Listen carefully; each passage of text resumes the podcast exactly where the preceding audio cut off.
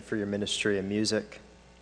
Please turn with me to our scripture reading for this morning, which can be found in the book of Romans, chapter 15, verses 1 through 7.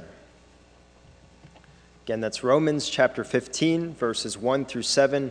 If you don't have a copy of the scriptures with you, there are some under your, found under your pews, and the page number for this passage is 1207. Again, Romans chapter 15, and we'll be reading verses 1 through 7. Beginning at verse 1 We who are strong have an obligation to bear with the failings of the weak and not to please ourselves. Let each of us please his neighbor for his good, to build him up. For Christ did not please himself, but as it is written, the reproaches of those who reproached you fell on me. For whatever was written in former days was written for our instruction, that through endurance and through the encouragement of the Scriptures we might have hope. May the God of endurance and encouragement grant you to live in such harmony with one another, in accord with Jesus Christ, that together you may with one voice glorify the God and Father of our Lord Jesus Christ. Therefore, welcome one another, as Christ has welcomed you for the glory of God. This is the Word of God.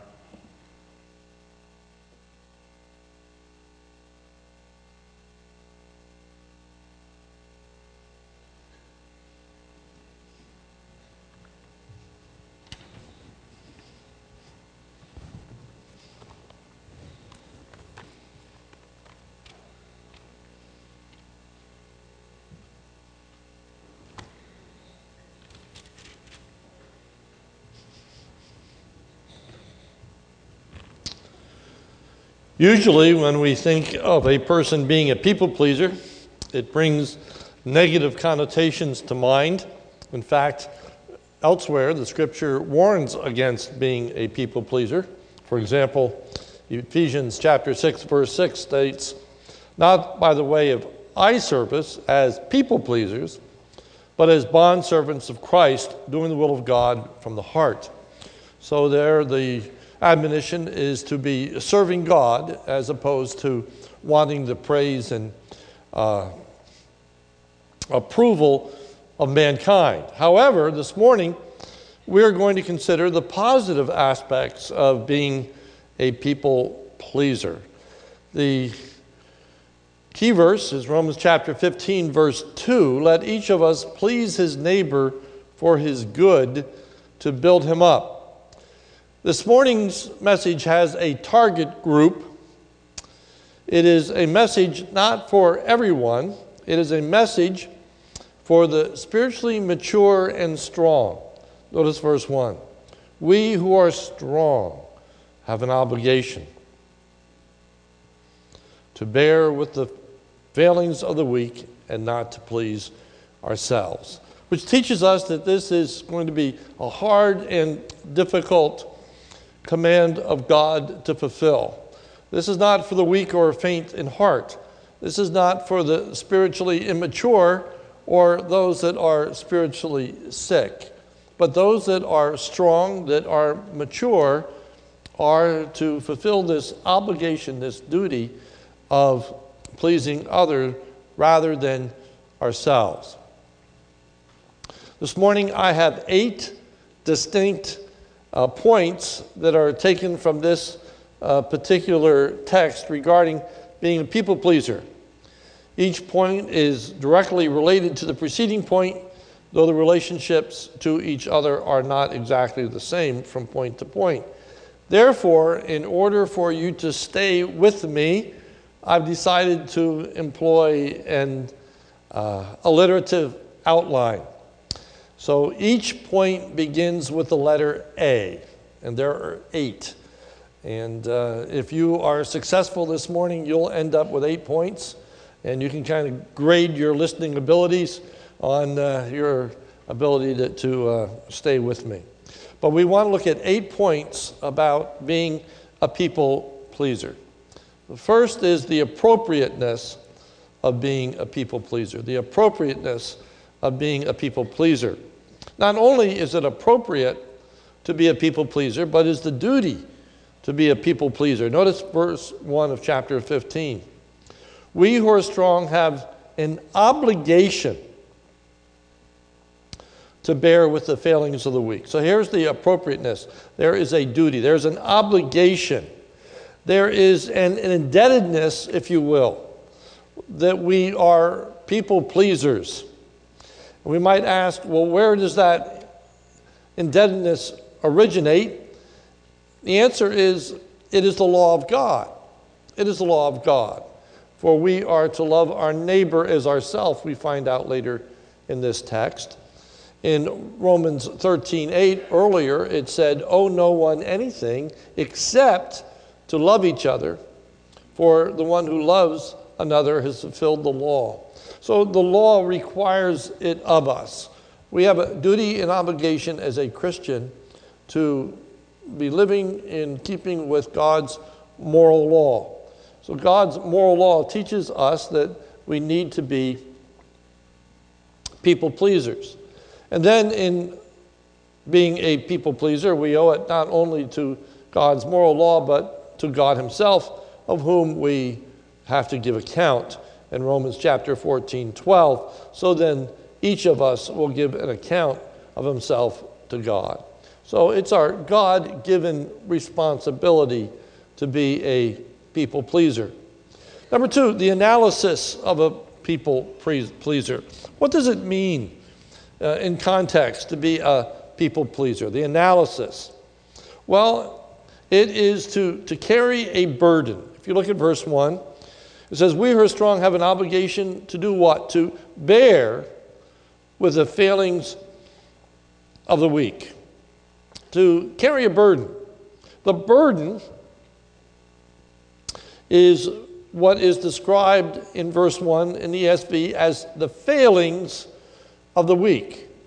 Uh, the, the word failings literally is weaknesses, the weaknesses of the weak.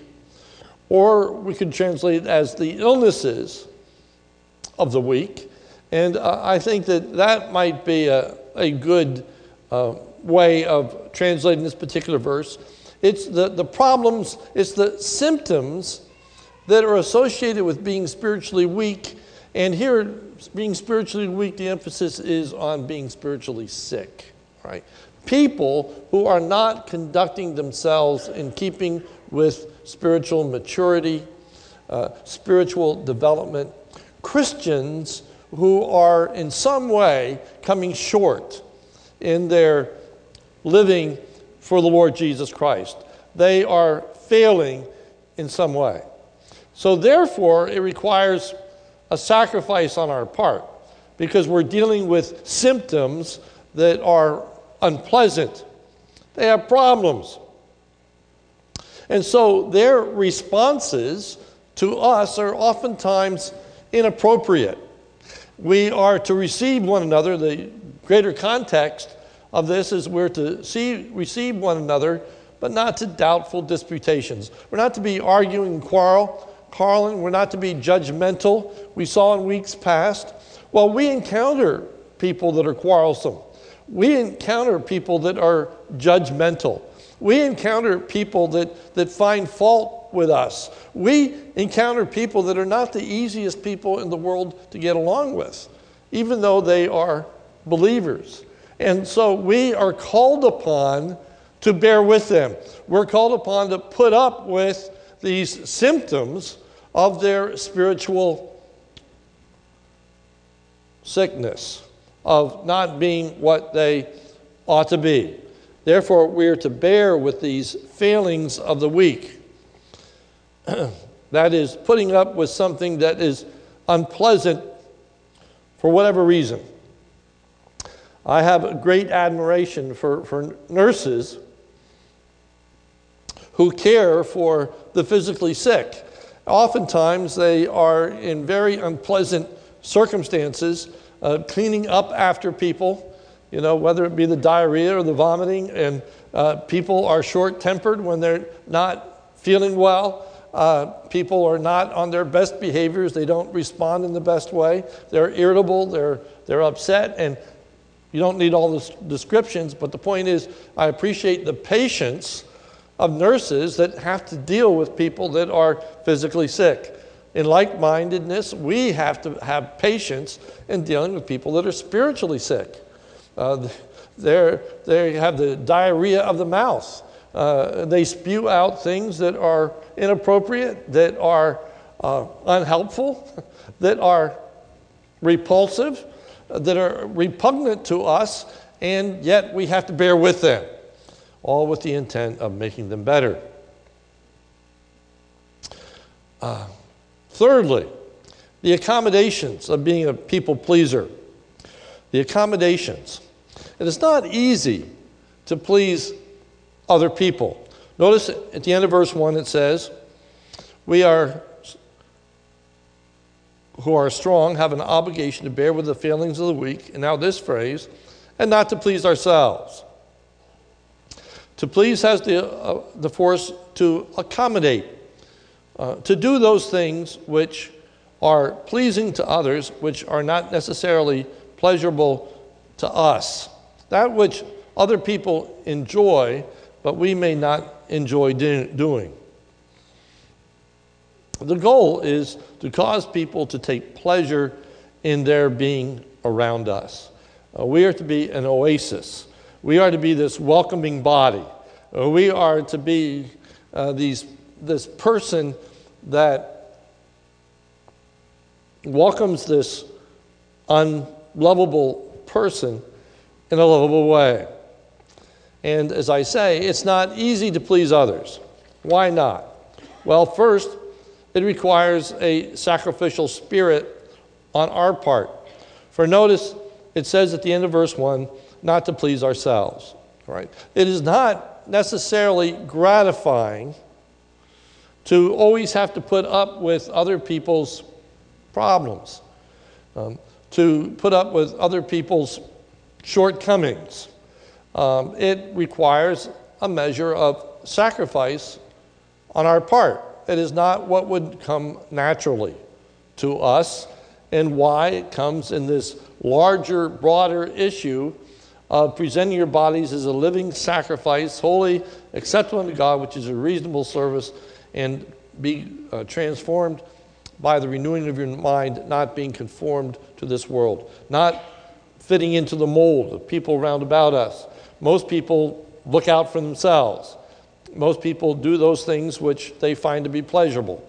You won't find this to be pleasurable. You aren't going to go home and say, wow, this was great today. I had the opportunity to sacrifice and put up with all this grief. No, it's, it's a hardship, it's, it's a difficulty. It requires commitment, it requires intentionality. It's not going to come naturally, it isn't going to be our normative response. This is out of a spiritual maturity. There is a quote that originated with John Lydgate and made famous by Abraham Lincoln, which states, You can please all the people, all you, you can please all the people some of the time, you can please all some of the people all the time, but you cannot please all the people all the time. It's an upward battle in order to be a people pleaser. And as I say, it requires a great degree of intentionality. In Romans chapter 12, it says, Bless them who persecute you, bless and do not curse them. It is hard to practice restraint of when somebody is cursing you, when somebody spits in your face. I don't know if you ever had that. I actually encountered on one occasion when someone got so angry with me they spit in my face. It, it, it takes restraint when somebody spits in your face not to lash out, uh, not to want to retaliate, uh, but to simply ignore it and continue on. Rejoice with those that rejoice, weep with those that weep. To have that emotional flexibility to be able to encounter different situations. Uh, that is something that is so uh, important for us to keep in mind in the life of the church. We walk in, and you know, there's approximately 300 people here, and everyone is experiencing something different. Uh, their life, they're, they're going through hardships. Someone has just experienced a death. Someone else has just found out that they're pregnant. You know, some people come with great joy, some people come with great sadness. And to be able to have that sensitivity of spirit that you can turn on a dime and look at somebody who's rejoicing and rejoice with them, and right at the very next moment, to be able to weep with those that are, are weeping and be sensitive to their sense of loss. It's so easy to be self engrossed and only think about our own situation, our own experience, our own joys, our own hardships, and how people are responding to us. Are they being supportive? Are they being understanding? It's easy to look at life through our own eyes. That's why it's saying not pleasing yourself. Not being self absorbed, but absorbed with other people.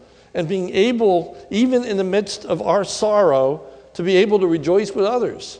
Or in our rejoicing, to be able to weep with others.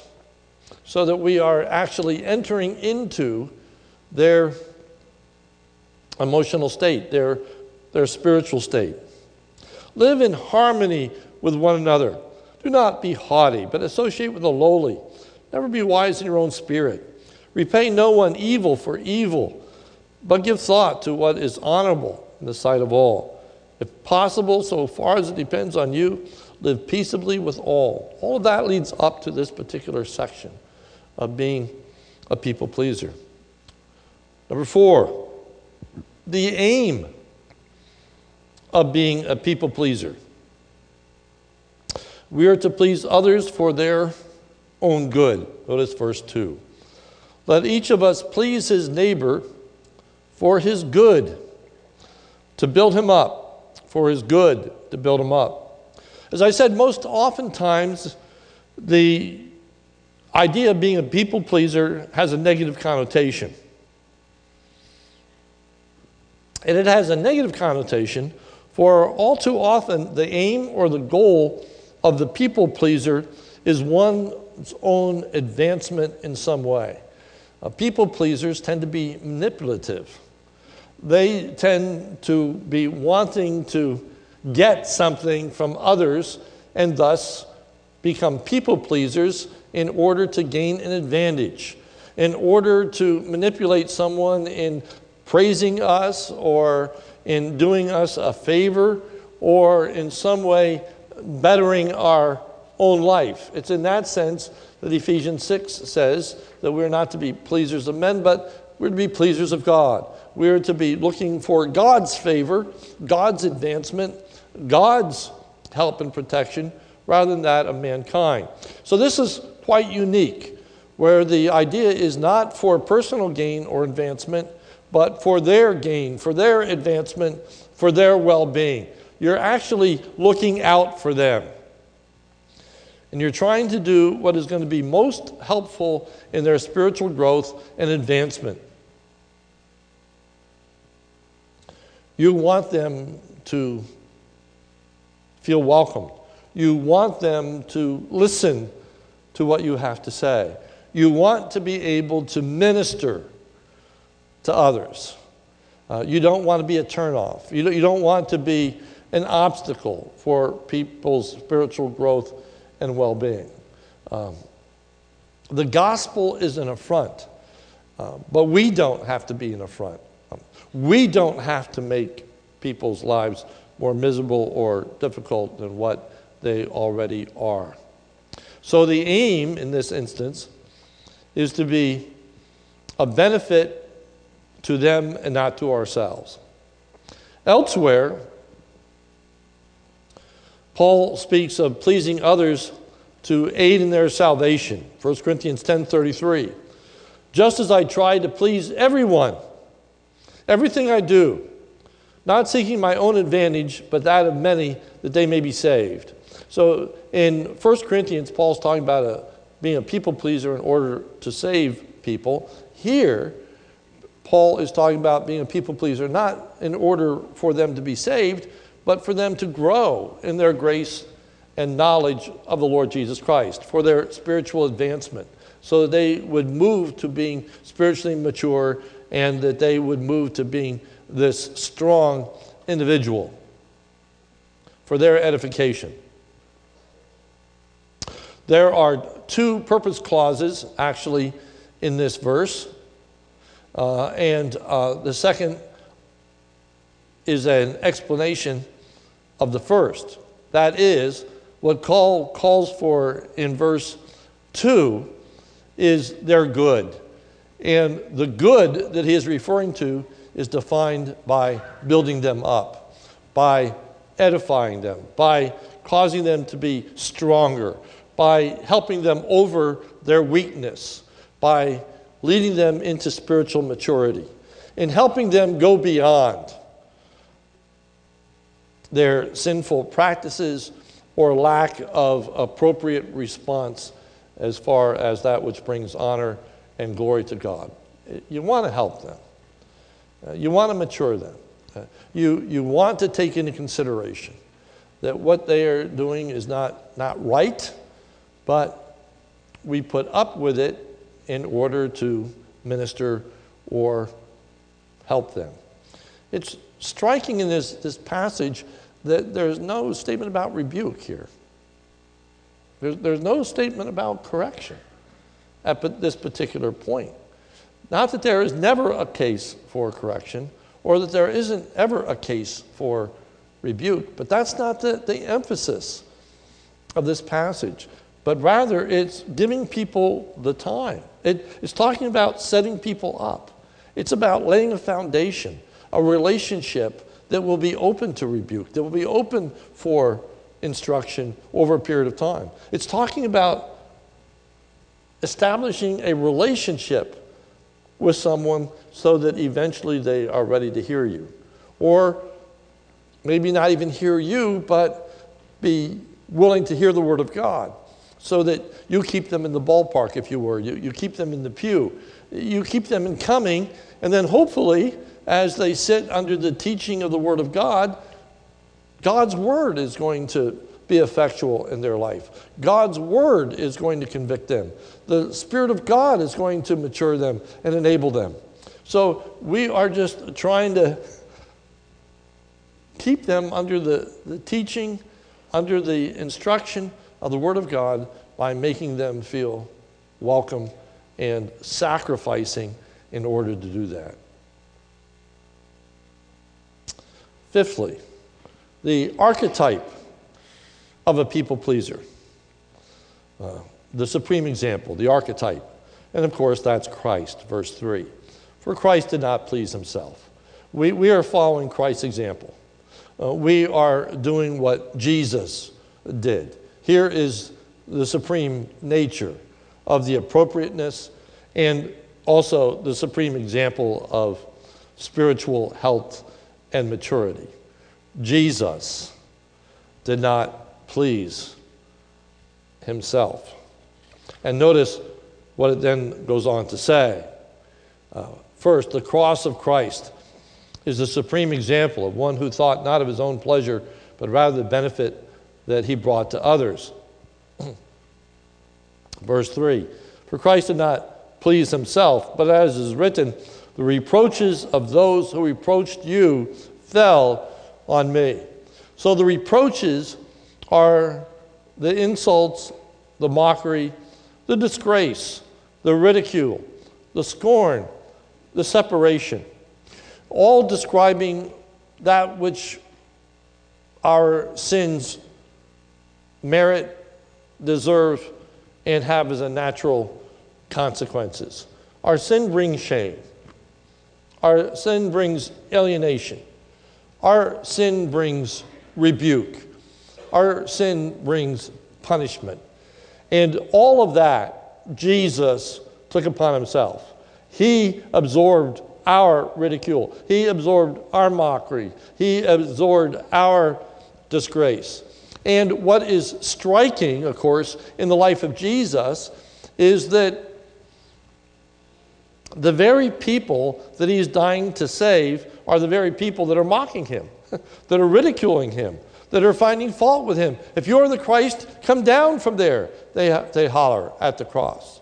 Um, the thieves on the cross, both of them started off ridiculing and mocking Jesus. And then ultimately, the one thief repents and says, We deserve these things. He does not. The point is that Jesus was long suffering towards those that, that ridiculed and mocked him. Not only did he bear our reproaches in the sense that, that he took our sins upon himself, but he bore our reproaches in the sense that Peter says that when he reviled, he reviled not again. He bore our reproaches when he said, Father, forgive them. They know not what they do. All right? So a lot of times it means that we have to, over, we have to overlook the sinful behavior of others towards us in order to try to help them in being a benefit to them. That, that just as Jesus acted in a way in which it wasn't necessarily appreciated, we are to act in a way that even when other people don't appreciate, in the context, it's people who are finding fault with us. It's people who are condemning us. It's people who are judging us. And those very people that are judging us, we're to put up with in order to ultimately be a spiritual help to them. It ain't easy.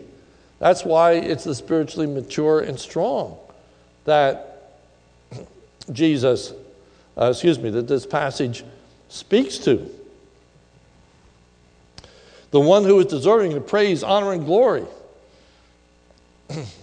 is the Lord Jesus. And yet, that sacrifice was not appreciated, even by his disciples. At best, the disciples were indifferent to all that Jesus was going through. Remember that when Jesus was in the Garden of Gethsemane, uh, he said to his disciples, My soul is agonizing even to the point of death. And he said to his disciples, Pray with me. And what did they do? They slept. They were indifferent to Jesus' suffering, they were indifferent to his hardship. You know, many people do not appreciate the sacrifices that you make in order to minister to them. People tend to be greedy. People tend to be self absorbed. People tend to be self centered. And you may show many acts of kindness only to meet with, is that all you can do? And people have greater expectations. They want even more acts of kindness. They want even more demonstrations of charity. That even when you are doing the right thing, they're finding fault because you're not doing enough in their estimation. Understand that that's the way it is. Understand that that's the life that we've been called to. Understand that we're going to encounter that on a regular basis. So we have to be spiritually strong. Next, six, the attributes that are necessary for being a people pleaser. What does it take to be a people pleaser? Our text speaks of two things repeatedly. The first is endurance. Endurance. Look at Romans 15 4. For whatever was written in former days is written for our instruction, that through endurance and through the encouragement of the scriptures we might have hope. Romans 15 5. May the God of endurance. So, endurance is key to being a people pleaser. Endurance has the aspect of remaining, uh, to abide under is the most literal translation, which means you stay committed to. You continue to place yourself in this situation of being taken advantage of. You endure, you put up with, and you continue to put up with, and you continue continuing on. You don't give up, you don't quit. You don't just throw in a towel and said, I've had enough. I've, I've done this five times now, and this person continues to act this way. Or I've responded to this person a week, or a month, or a year, or two years, or a lifetime.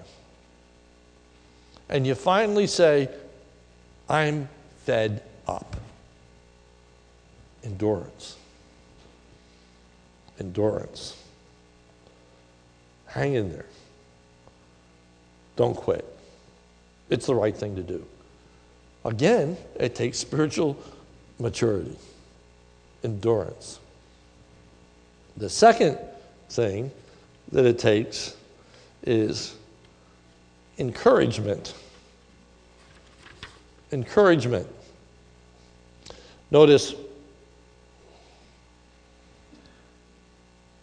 verse 4 For whatever was written in the former days was written for our instruction, that through endurance and through the encouragement, Romans 15 5, may the God of endurance and encouragement grant you to love in such, live in such harmony with one endurance. So it takes endurance and it takes encouragement.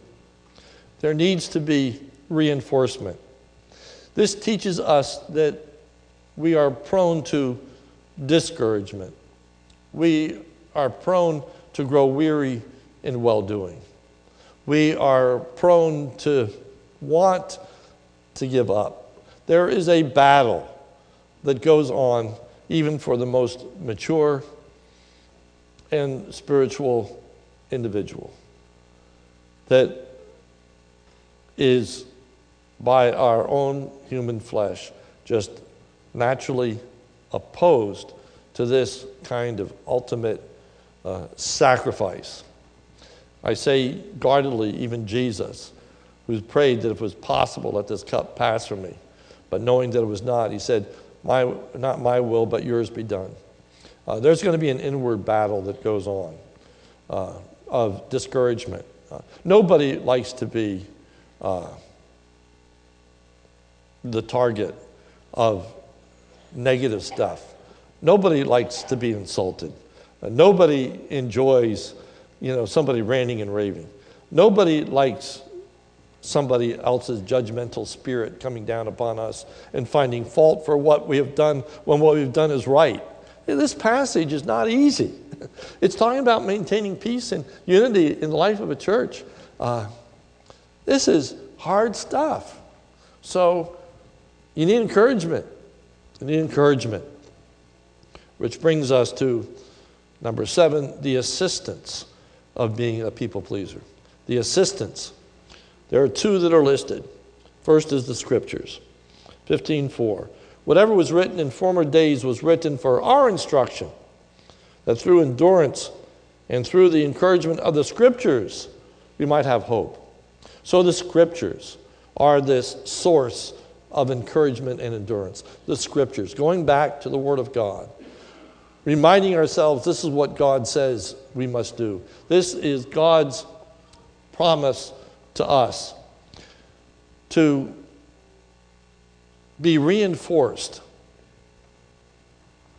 in a behavioral style that is so different from the world that is round about us, where, um, you know, the, the disciples asked Jesus when he says that they are to forgive others, they said, How many times should I forgive? Seven times. He said 70 times seven. And that just doesn't, doesn't simply mean 490 times. And when uh, you know the 490th time comes, okay, now I can finally not forgive. No, he's just saying basically, you got to always forgive. Do you know what that very next verse is? Increase our faith. Increase our faith. It's not an easy thing to do.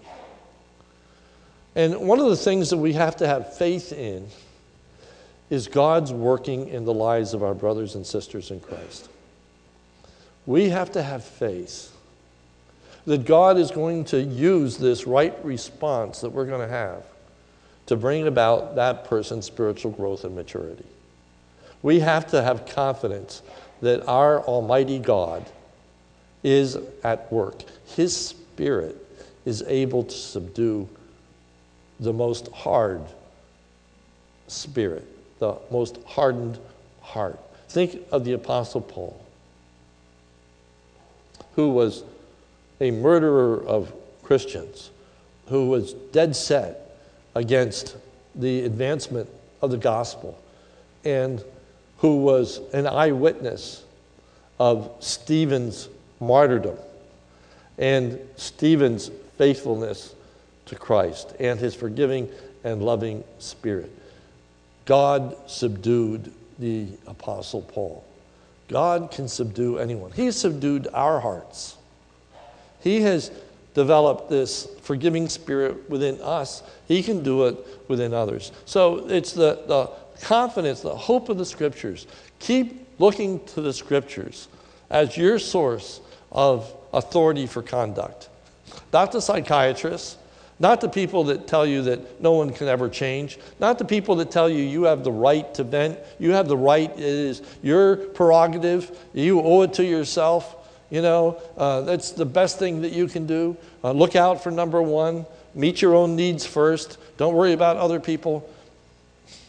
The only place you're going to get this is the scriptures. That's why it's so important for us to be in the Word of God. It's why it's so important for us day by day to be fed, to be reinforced with the Word of God, to renew us in our commitment to Jesus Christ and this hard lifestyle. So, the first source of encouragement is the Scriptures. The second source is God Himself. Notice verse 5. May the God of endurance and encouragement grant you to live in such harmony. May God give you that ability. May God give you that strength. May God give you that endurance. May God be that encouragement for your heart. Okay? Trust in Him. I love Isaiah chapter 40 where it talks about a natural strength, it talks about a natural endurance, that of being young. And it says, Even the youths shall faint and be weary, and the young men shall utterly fall. I don't care what your personality is, I don't care how strong you are, I don't care what resources you have, I don't care how much you can muster up and by your own willpower say, I'm just going to grit my teeth, I'm going to do what's right. Eventually, that's going to wear thin. Eventually, that's going to fail you. Eventually, you're going to come to an end of yourself because we're talking about things that are supernatural in what they require. Only God can give us that ultimate encouragement that we give because God can do something more than simply say, hang in there. You know, when we think about encouragement, we think about we, we experiencing encouragement from one another. What's missing in this text, if you will, is the encouragement that we receive from one another. There's nothing in here about encouraging one another. It's encouragement from the scriptures and it's encouraging from, from God. Why is that? Well, in the context, it's talking about Christians that are failing you. It's talking about brothers and sisters in Christ that you're having to put up with. It's talking about the very people that you would expect to be your encouragement are the source of your discouragement. We expect non Christians to treat us a certain way, right? We're ready for that. We, we know that's going to happen. But how much more discouraging is it when our fellow believers don't treat us the right way? You know, we, we think we're going to come to an oasis. We think we come to church and we're not going to have to put up with that garbage, right? That's not, we're, we're here. We're, we're with, with people of like precious faith. And then somebody says something nasty to us, or somebody expresses a lack of appreciation, or somebody finds fault with what we've done, or somebody says, you know, you just didn't meet my need, and you, you're insensitive, and you're this, and you're that. Wow, man, can that be debilitating. Man, can that just sap the strength and energy right from you? So it's not about receiving encouragement from one another. And even there, all we can do is be cheerleaders. You know, and it's great to have cheerleaders at a basketball game, but they can't empower strength when you're weary. they can't make thirst go away. God can actually empower. God can actually strengthen. God can actually renew. God can actually minister to our hearts so that we are refreshed. And we're ready to take on the next battle. We're ready to receive the next insult. We're ready to handle the next difficult problem because He has refreshed us. Lamentations says about God His compassions are new every morning, they fail not. God never grows weary in forgiving us. God never gets to the point of not having compassion upon those who belong to Him. God is able each and every day to take on our continued lack of unthankfulness, our continued griping, complaining, our continued failing to give him the honor and the glory which he deserves. And God, out of his love for us and a care for our spiritual well being and development, is able to bear with us. And he's able to impart that same kind of spirit to us so that our compassions can be renewed every day, so that our loving kindness does not fail. That's our ultimate hope and source of encouragement. And then, lastly, the after effect of being a people pleaser.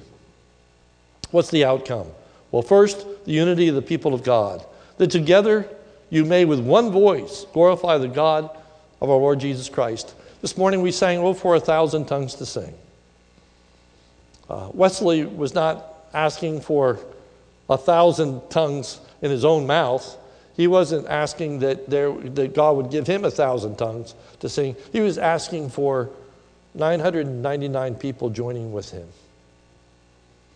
Wesley was asking for a spirit that would cause others to want to glorify God. The ultimate reason that we want unity in the church, the ultimate reason that we want peace, is not for some humanistic oasis. It's because it is the most glorifying to God, for it represents the work of God. We're talking about what's hard. We're talking about relying upon God. So it brings glory to God when you do this, for it shows God at work in our hearts and lives. It is the most visible testimony to our being spiritually mature is to put up with the garbage and misery that comes as a result of ministering even to our brothers and sisters in Christ. That is the most Christ like we can be.